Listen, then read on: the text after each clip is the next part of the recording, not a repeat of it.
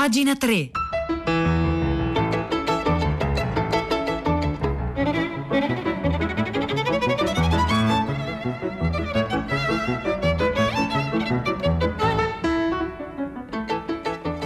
Sono le 9 e 3 minuti, buongiorno da Vittorio Giacopini, benvenuti all'ascolto di pagina 3, la cultura nei giornali, nel web, nelle riviste e oggi anche nei musei, non nei musei reali che già esistono, ma nei musei che potrebbero esistere o che dovrebbero esistere secondo qualcuno, ma che sono anche oggetto di controversie. È il caso della proposta che uno dei candidati al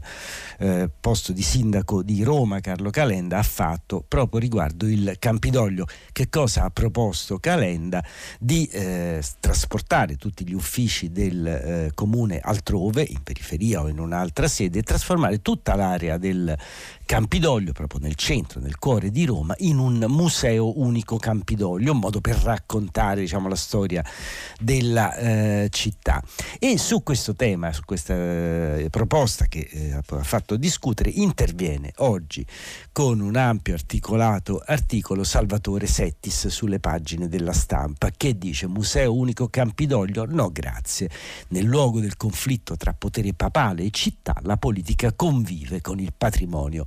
artistico. Vi segnalo tra l'altro un altro interessante articolo che spiega qual è un po' l'impianto, l'idea gestionale che c'è dietro questa proposta del museo unico e la trovate sul sito online Finestre sull'arte, mentre invece per tornare a Settis il suo ragionamento parte da una riflessione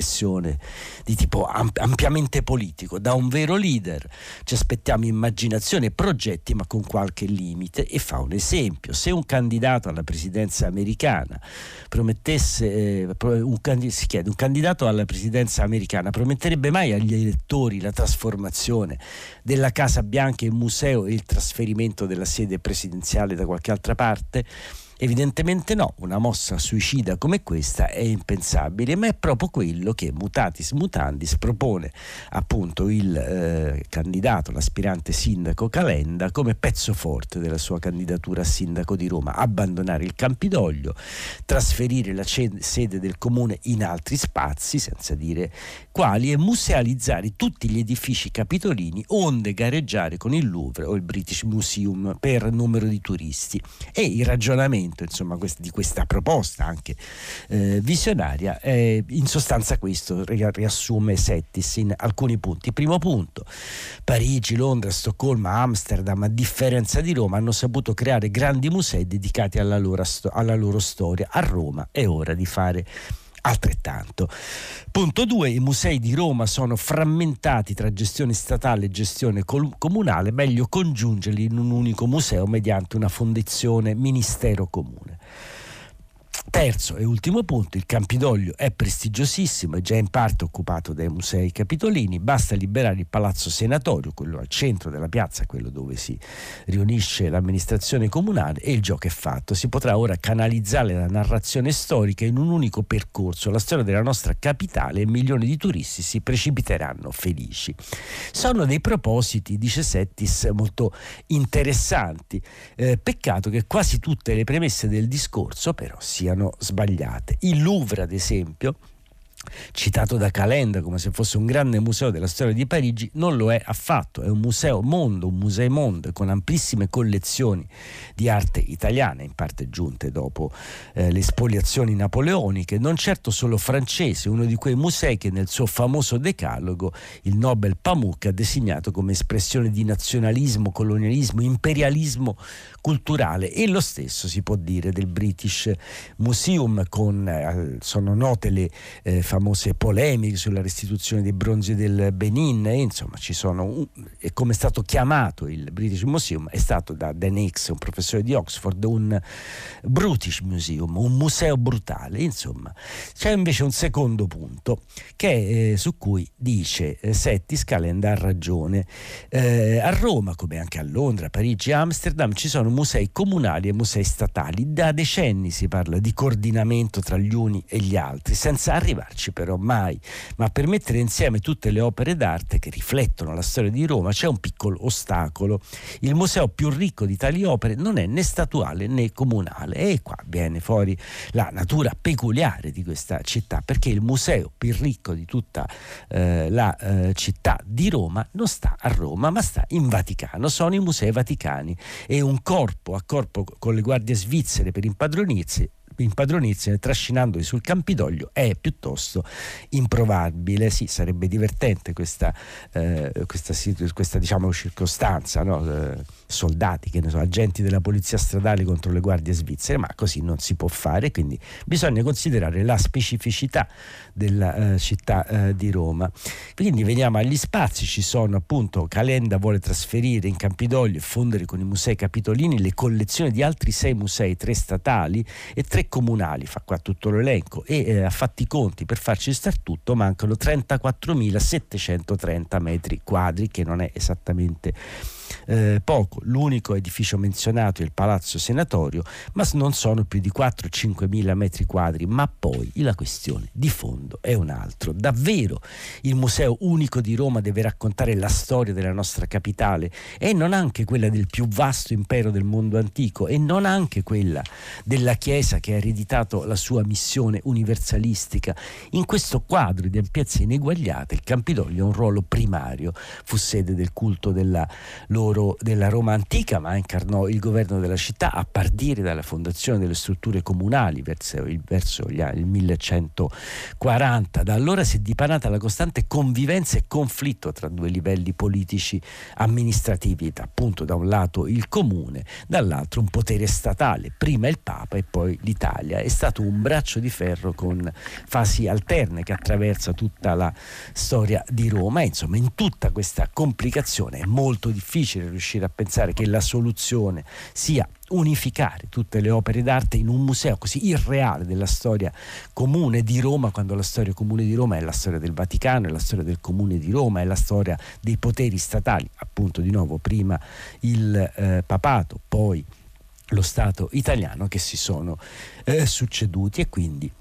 questo progetto, questo progetto di Museo Unico Campidoglio viene bocciato, viene bocciato da Salvatore Settis con questo educato ma fermo no grazie che pubblica sulle pagine, e l'ho letto da qui appunto dalle pagine della stampa.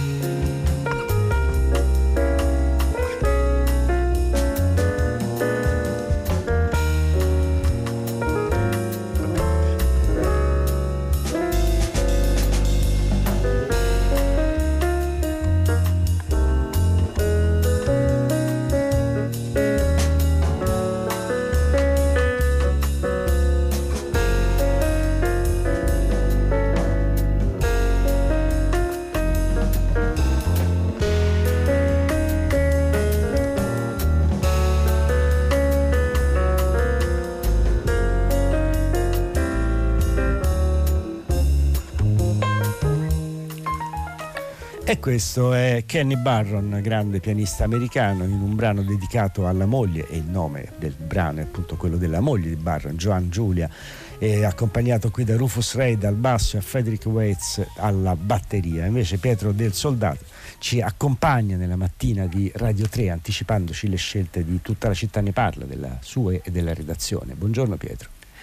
Eccoci Vittorio, buongiorno a te, le ascoltatrici e gli ascoltatori di pagina 3. Alla vigilia del primo settembre, quando il Green Pass diventerà obbligatorio per fare tante cose, non solo per i viaggi a lunga percorrenza, a prima pagina un dibattito intenso su quello che sta accadendo, le frange violente del fronte Novax che abbiamo visto aggredire anche dei giornalisti nelle ultime ore, cosa rappresentano questa polarizzazione del dibattito intorno al vaccino e all'utilizzo del, del Green Pass, che cosa racconta? Eh, le motivazioni dei tanti che magari non sono Novax e però ancora nutrono una sostanziale diffidenza nei confronti del vaccino o ancor più nei confronti del Green Pass. Come fare per affrontarli, per fare un discorso ragionevole, serio e che abbia di mira la salute di tutti? Dalle 10 in diretta, partecipate, a te la parola, ciao. Bene, bel dibattito 335 5634 296, questo per collegarsi con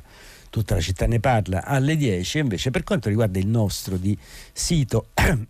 cioè il sito di pagina 3 qui a Radio 3, vi voglio segnalare i contenuti di Oltre la diretta. Sono una serie di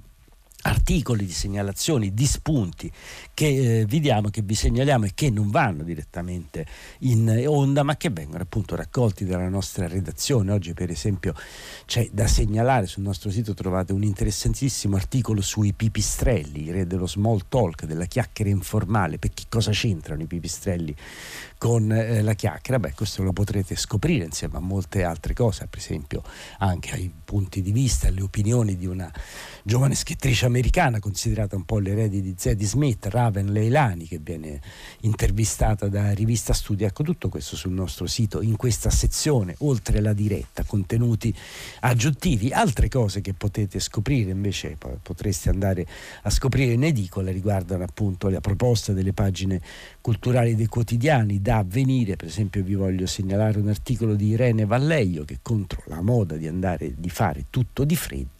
propone la lentezza come atto di resistenza, almeno sul fronte della lettura. La lentezza nel, del leggere è un atto di resistenza. Invece il Corriere della Sera segnala la pubblicazione del primo volume del monumentale commento integrale alla Divina Commedia di Dante di Enrico Malato, pubblicato da Salerno Editrice. Il Fatto Quotidiano, lo sapete, l'avete sentito anche nei jingle, si sta aprendo il Festival del Cinema di Venezia, Hollywood Party lo seguirà tutti i giorni fino all'11 settembre e oggi il Fatto Quotidiano dice si apre Venezia, l'attesa è quasi solo su Sorrentino, questo è un parere del fatto, su altri giornali sembra che ci siano ben altri contenuti, su vari quotidiani, vari siti continua la polemica innesta, innescata dalle eh, affermazioni dello storico dell'arte Tommaso Montanari sulla questione delle foibe che sono state considerate affermazioni eh, riduzioniste eh, da molti e oggi c'è Luciano Violante che sul libro dice non è civile rifiutarsi di, eh, non è civile rifiutarsi di ricordare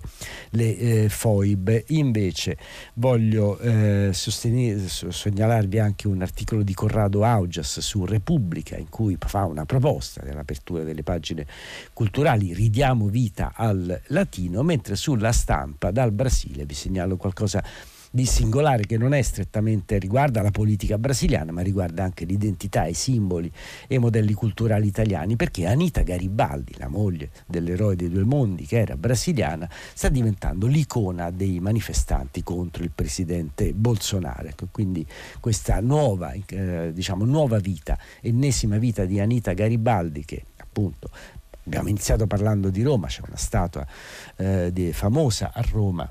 sotto il faro degli argentini in cui c'è Anita Garibaldi a, Garib- eh, a, cavallo e invece adesso le statue senza cavallo di Anita Garibaldi in Brasile stanno diventando il luogo dove i nemici di Bolsonaro appendono i loro cartelli, i loro tazzebao. Ecco, queste sono alcune segnalazioni dalle pagine culturali dei quotidiani di oggi, martedì 31 agosto.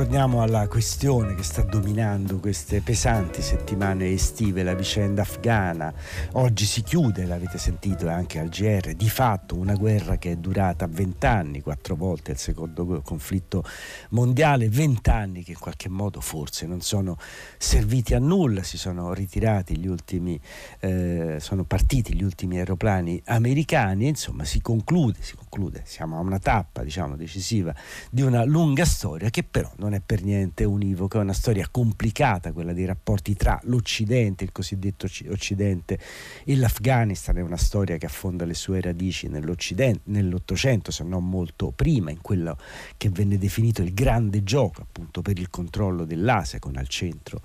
eh, l'Afghanistan ed è una storia in cui i nemici di oggi sono gli alleati di ieri e tutto è molto complicato. per far capire qual è il peso della storia su questa presa attuali di Kabul da parte dei talebani, oggi Lorenzo Camel sul manifesto ha scritto un lungo articolo in cui cerca di spiegare qual è stato l'inconfessabile ruolo di Washington e dei suoi alleati, Arabia Saudita e Pakistan, nella talibanizzazione del paese. È un articolo che non si può leggere tutto, ma che va assunto diciamo, nelle sue complicazioni, a partire anche da alcune cifre. Per esempio, Abbiamo aiutato noi Occidente economicamente l'Afghanistan, sì, però fino a un certo punto. L'85% degli investimenti in Afghanistan sono tutti rientrati negli Stati Uniti sotto forma di contratti stipulati con una miriade di aziende private. E questo è il primo dato che fa capire come diciamo, in questo eh, intervento umanitario diciamo, anche di esportazione della democrazia ci fosse un calcolo economico. E poi ci sta un'altra cifra 754 sono i miliardi di dollari in cui consiste adesso il budget del comparto difesa degli Stati Uniti che nel 2001 all'inizio di questa lunga guerra equivaleva a 305 miliardi di dollari, quindi siamo oltre che raddoppiati. Questi vent'anni hanno segnato un cambiamento, ma appunto questa è la storia dei vent'anni e prima e prima ci sono state una serie di vicende molto diverse, quelle in cui per esempio i talebani, la stessa Al-Qaeda furono armi usate in modo più o meno diretto dallo stesso Occidente per combattere i sovietici che erano lì con la loro presenza, presenza che non è durata, i sovietici si sono dovuti ritirare dall'Afghanistan, è stato uno degli atti diciamo terminali dell'impero sovietico ed è iniziata una fase più difficile. E poi è iniziata questa nostra guerra che adesso sta finendo e vedremo che cosa accadrà, ma insomma adesso vi ho solo accennato grandi, eh, il grande quadro diciamo della eh, vicenda che appunto sul manifesto Lorenzo Camel racconta in modo molto dettagliato e il, il titolo dell'articolo dice un po' tutto, tutto il peso della storia sulla presa di Kabul.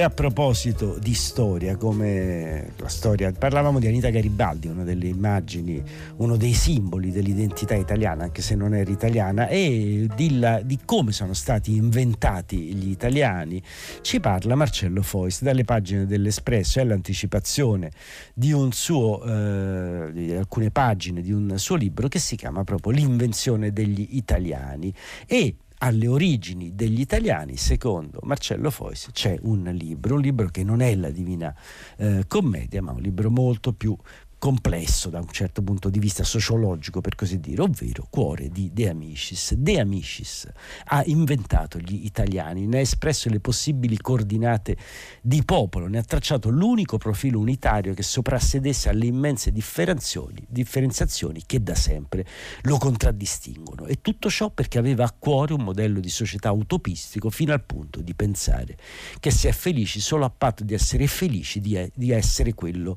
che si è una tautologia che è solo apparente e un intento assai meno semplice di quello che sembrerebbe a prima vista, perché lavorare, dice Foyce, su un materiale incandescente come una nazione da costruire, nonostante sulla carta avesse circa vent'anni, e cimentarsi a fornire punti di riferimento, intenti comuni a gruppi di cittadini che fino allora erano vissuti in stato di separazione, era un'impresa da sognatore oppure da pazzo. Eppure quel sistema, arrivato intatto persino ai giorni nostri, quel dispositivo da lui messo a punto ha funzionato alla perfezione, ovvero quella di descrivere gli italiani come uniti da un carattere, da una identità. Sul fatto che abbia funzionato bene si può discutere, dice, ma il dato sostanziale è che da quando nel 1886 nelle vetrine delle librerie, nelle case, nei banchi di scuole apparirà cuore, questi italiani endemicamente difformi, geneticamente polemici, caratterialmente lagnosi, difettosi nel senso di patria e politicamente pusillanimi saranno diventati definitivamente brava gente. Ecco, questa è la... Eh, perfida invenzione diciamo di eh, Edmondo De Amicis quella di creare questo mito così complesso degli italiani brava gente un mito che naturalmente ha avuto conseguenze e aspetti diciamo e ripercussioni particolarmente complicate e appunto poi nel suo libro e anche in questo articolo pubblicato dall'Espresso eh, appunto eh, Foyce cerca di capire quali sono le implicazioni, le cose che vengono nascoste e si parte, si parte da quel brava gente di, eh, di, di Amicis per arrivare a tante altre eh, incarnazioni della stessa sindrome degli italiani, quella che Piero Gobetti che parlava, eh, qualificava come analfabetismo democratico, quella che Pierpaolo Pasolini condannava come brutalmente egoista e quella che alla fine Umberto Eco chiamò, che certo non era un tifoso di De Amicis, ricorda Foyce, chiamava urfascismo, una sorta di fascismo eterno delle caratteristiche spaventosamente immortali. E quindi quello di De Amicis è un atto visionario, ma al tempo stesso è anche un atto come come dire, che condiziona, ipoteca la nostra immagine, il nostro modo di sentirci italiani, appunto italiani, brava gente, questo lo vediamo in molti, naturalmente questa cosa di italiani brava gente venne usato come termine anche per giustificare i peggiori atroci del colonialismo italiano, in Libia, in Eritrea, in Abissinia, facevamo delle cose terribili, però dicevamo le facciamo in un modo un po' più umano, un po' più carino degli altri, fondo in fondo siamo sempre brava gente, abbiamo fatto molti delitti sulla base di questo brava gente e il segreto di questa vicenda, dice Marcello Fois sull'Espresso, si annida in quel libro per altri versi bellissimo che è Cuore di De Amicis.